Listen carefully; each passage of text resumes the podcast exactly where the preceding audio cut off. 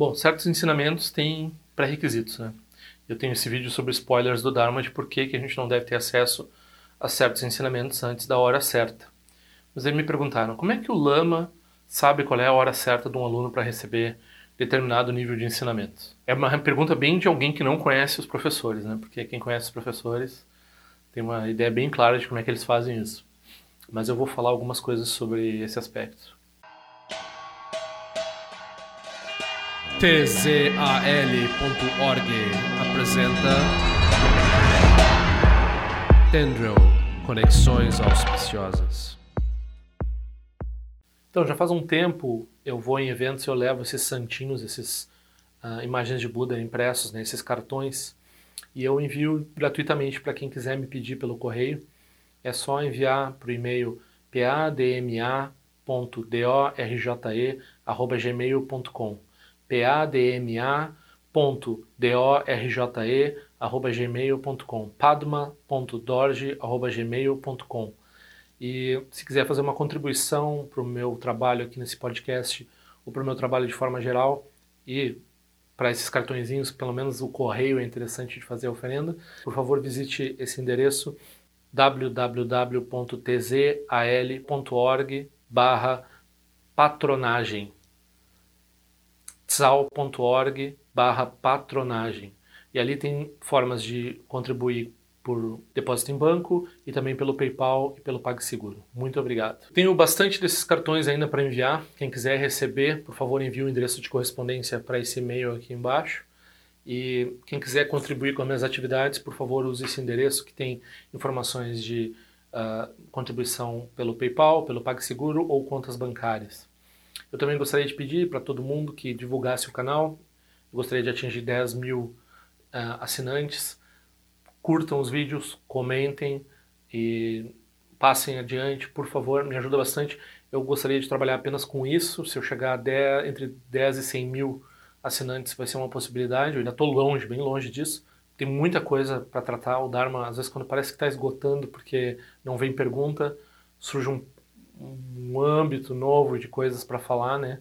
É, só pode ser a nossa mente pequena que vê que, que, na minha mente pequena no caso, que acha que não vai ter o que dizer logo em seguida sobre, sobre os ensinamentos do Buda, né? Nossa, tem muita coisa, tem muita coisa para aprender. Pra...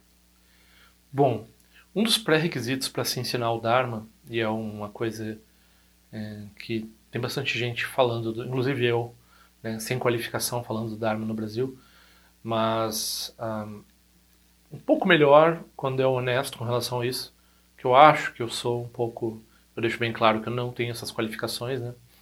Às vezes o pessoal não é tão claro quanto ao quão pouco qualificado é para falar do Dharma, né?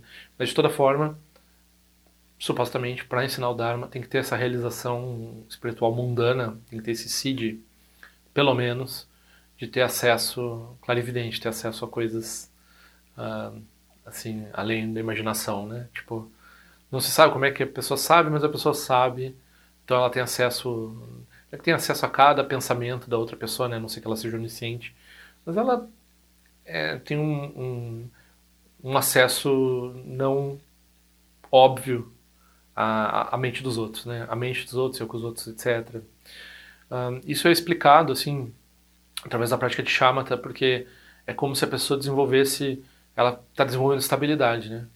Então, as, os clashes da própria pessoa estão calmos. Então, ela é como se fosse, ela se torna um medidor, medidor, assim, como se fosse um sismógrafo. Aí vem uma pessoa que é um terremoto, assim, de clashes, e ela rapidamente ela consegue analisar pelo comportamento e pela fala dessa pessoa, né, onde é que ela está, em que mundo ela está operando, de que jeito ela está fazendo, o quão auto-enganada ela está, o quão ela está enganando os outros e assim por diante. E, pessoalmente, se eu tenho exemplos de coisas inexplicáveis no Dharma, é esse tipo de atitude da parte dos lamas, que eles realmente têm acesso a coisas uh, da gente que não tem como eles saberem, assim, né? Então, e às vezes isso é revelado de uma forma muito gentil, muito comovente, né? Então a pessoa fica eu já fiquei mais de uma vez em estado de choque, assim, uh, pela um choque no sentido positivo, assim, pela como é que isso se manifestou a partir do, do Lama, né? Então, uh, e alguns professores, isso é tão forte, né? A Kandro conta do Diogo Rinpoche, chegava a ser desagradável ficar na presença dele, porque o, a visão deles ultrapassa a, a, no, a, nossa própria visão de nós mesmos, né?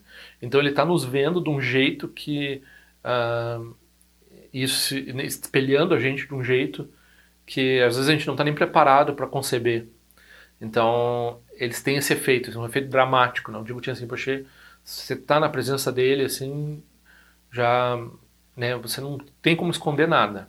É, e muitos, muitos professores isso acontece em vários graus, vários níveis, né? Ah, tem alguns que é uma que é muito evidente. Né? Então eles têm essa, né, a gente, do nosso ponto de vista naturalista, a gente chama isso de mágico. Mas não é, é causas e condições e está ligado à prática de chamata, não é propriamente mágico, mas parece mágico para nós porque nós não temos acesso a isso normalmente, ou não, não, não temos acesso a isso. Então, ok. Mas além disso, né, então as pessoas elas, ah, mas como é que ele vai saber se eu fiz o nondro, se o nondro colou, né? Ah, bom, praticamente, para dizer assim, essa acumulação básica que se faz, esses, uh, esses quatro booms, né, quatro acumulações de 100 mil, 100 mil prostrações, 100 mil uh, estações de Vajrasattva, 100 mil ofrendas de mandala, 100 mil uh, mantras de Guru Yoga. É, isso aí é o mínimo do dos mínimos, assim, é o mínimo de prática que alguém pode dizer para dizer assim, ah, eu botei alguma algum esforço na direção do Dharma, assim. Eu me interessei pelo Dharma. Quem não chegou a fazer isso pode dizer da boca para fora assim, ah, eu sou interessado no Dharma, mas não não tem absolutamente nada para mostrar, né? E não é, é, parece uma conquista muito grande quando a gente olha, quando a gente está fazendo a prática, porque é, a gente leva um tempo para fazer, seis meses, três anos, sete, eu demorei 12, 12 anos para fazer. Então, se a pessoa uh, tem essa né, eu coloco esse tempo em perspectiva, daí parece uma conquista grande, assim, né? Uh, mas não, mas não é uma, não é, é, é o mínimo, assim, né? Então, normalmente os grandes professores do Patro Rinpoche fazem 25 vezes essa acumulação, né? E hoje em dia os grandes lamas que estão ensinando aí, normalmente eles têm no mínimo duas, três, talvez quatro acumulações uh, desses booms aí, sem falar nas acumulações das práticas, né, que não são preliminares das outras práticas que eles fazem. Então esses números, é, eles são algo, o, o Dzongzartian Rinpoche, eles são algo para dizer para o lama quando você encontra o lama. Para o lama ter uma ideia de que em que lugar na prática você deveria estar. Normalmente você não vai estar nesse lugar da prática correspondente ao número, ou talvez você possa dizer que em tempos de degenerescência está todo mundo que está nesse número está com mais ou menos a mesma capacidade de prática e assim por diante. Né? Na prática isso funciona um pouco assim, o coordenador da sanga de você, que conhece você, sabe o quanto de prática você está fazendo, sabe qual é seu, mais ou menos o seu grau de entendimento, o quão verde você é para fazer certas práticas ou não. Daí, se for necessário, esse coordenador fala com o lama que vai decidir se você vai fazer ou não um retiro. Então, se o lama não tem acesso a você, o coordenador da, da, da sanga tem. Então é muito importante ter essa conexão com o coordenador da sanga local, se você tem uma sanga local, se não, diretamente com lama quando você vai fazer o retiro.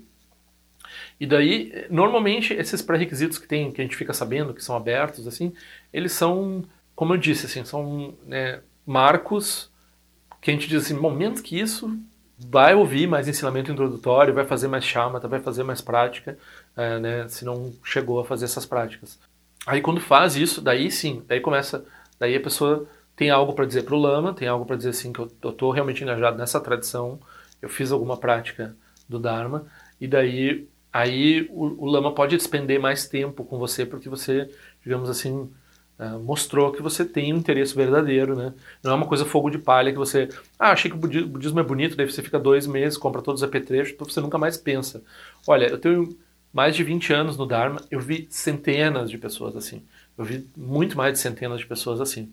Ah, esse entusiasmo no início assim das pessoas, às vezes dura alguns anos assim daí a pessoa não se interessa mais.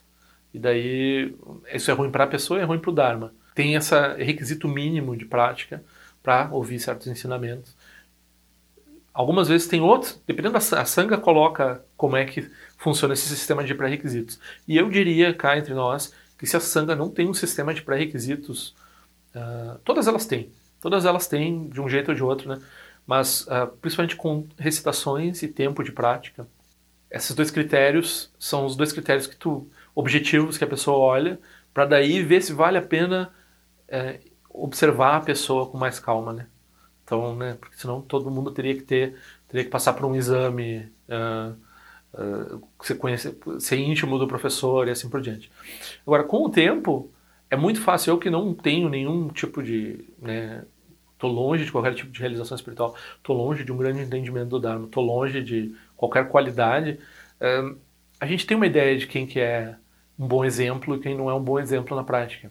Às vezes a gente tem pessoas que estão tá, há anos no Dharma e a gente não vê progresso, aí pelo menos a pessoa tem um mérito de não desistir do Dharma, né?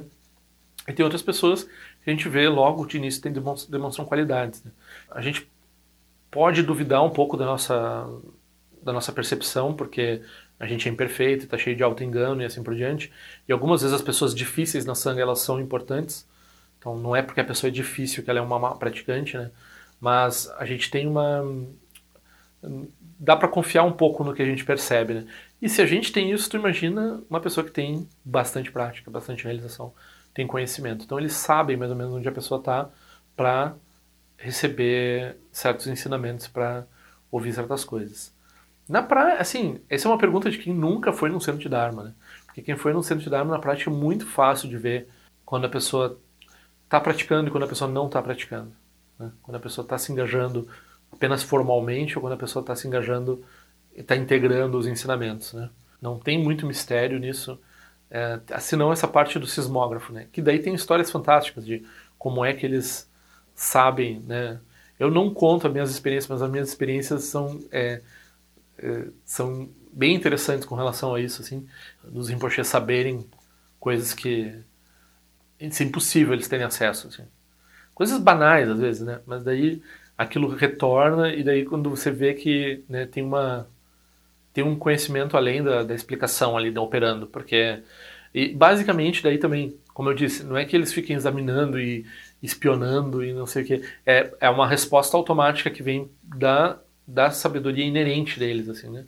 Então eles têm essa, esse repouso nessa sabedoria primordial lá deles e daí a, a responsabilidade natural, compassiva disso brota, talvez eles nem também entendam exatamente uh, de onde que brota aquilo que eles estão falando, mas quando brota aquilo faz um sentido é, muito particular para nós, assim, né? Esse tipo de coisa a gente pode ter com, às vezes não precisa ter um contato muito profundo com lama, dependendo da realização de um lama. Tem lamas que eu tive contato assim muito, né, trocou um olhar, assim, né? E daí, mas daí parece que ele te conhece, assim, porque eles sabem, né? Eles sabem tudo, sabem tudo da, das nossas dificuldades, porque na verdade nós pensamos, nós queremos pensar que nós somos muito diferentes uns dos outros, mas nós somos apenas um amontoado dos cinco kleshas. É só o que nós somos, né?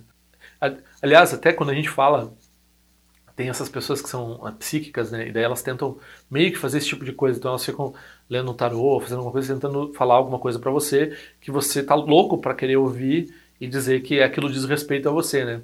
E daí você vai conversar com as pessoas como é que elas aplicam esse truque e daí uh, elas dizem não, mas é que na verdade todo mundo, né? Todo mundo quer um amor no futuro, todo mundo teme a morte. Então às vezes a pessoa, todo mundo tem alguém que morreu, todo mundo tem alguém, alguma coisa assim. Né? A pessoa vai chutando e daí aos poucos ela, né? O que ela acerta tem um, tem um, um, viés de confirmação, assim, né? Porque o acerto pesa muito mais do que o erro nessas situações. Então, mas tem uma coisa profunda nisso que é o fato de que nós somos todos parecidos. Então, não vou dizer que os lamas ajam de forma, com certeza eles não agem de forma uh, desonesta, né, ao, ao expressar essas coisas. Mas uma, uma das explicações disso também é que nós não somos tão diferentes assim, né. Agora, quando ele fala alguma coisa que impacta a gente dessa forma, é porque parece que ele tem uma leitura. E daí tu não desconfia nem um pouco do tipo de leitura que ele tem com relação a onde a gente está na prática, né? Uh, se eu, né, se eu, se eu já consigo inferir certas coisas sobre certos praticantes, imagina uma pessoa que tem uh, realização, né? Hoje mesmo eu tive uma conversa que tem esses grupos fechados agora de prática né, do centro de Dharma que não estão podendo se encontrar, então uma pessoa me pediu para entrar no grupo e eu não tenho autoridade para colocar a pessoa, daí pedir para outra pessoa para colocar a pessoa, né? E daí a gente sabia que essa pessoa é meio difícil, assim, né? Meio complicado. Aí diz, ah, não sei, esse é o último que tu me manda, não me manda mais. e nós dois já sabia que, ah, para quem que será que ele vai repassar as coisas que ele não pode repassar, né? Porque a pessoa recebe as coisas ali no grupo e não pode repassar para os outros, né? Tem uma instrução, assim, que não é para quem não está vinculado ao centro com esse grau de compromisso, que é, é só para nós aquilo, né? Então, é, daí, né, daí, penetra um espião lá para tirar os ensinamentos e jogar para os outros, ao público no Facebook, assim, uma coisa assim, né? Essa é a preocupação. Mas a gente já olha, já tá, já, né, a gente nem eu e essa pessoa, a gente nem tem realização nenhuma, mas a gente já conhece a pessoa, né, de 15, 20 anos, a gente já sabe o que, que apronta, o que, que não apronta. Então, é muito fácil de dizer, na verdade. Padma Dorje não é um professor budista reconhecido pela tradição. Ele apenas repete o que ouviu por aí.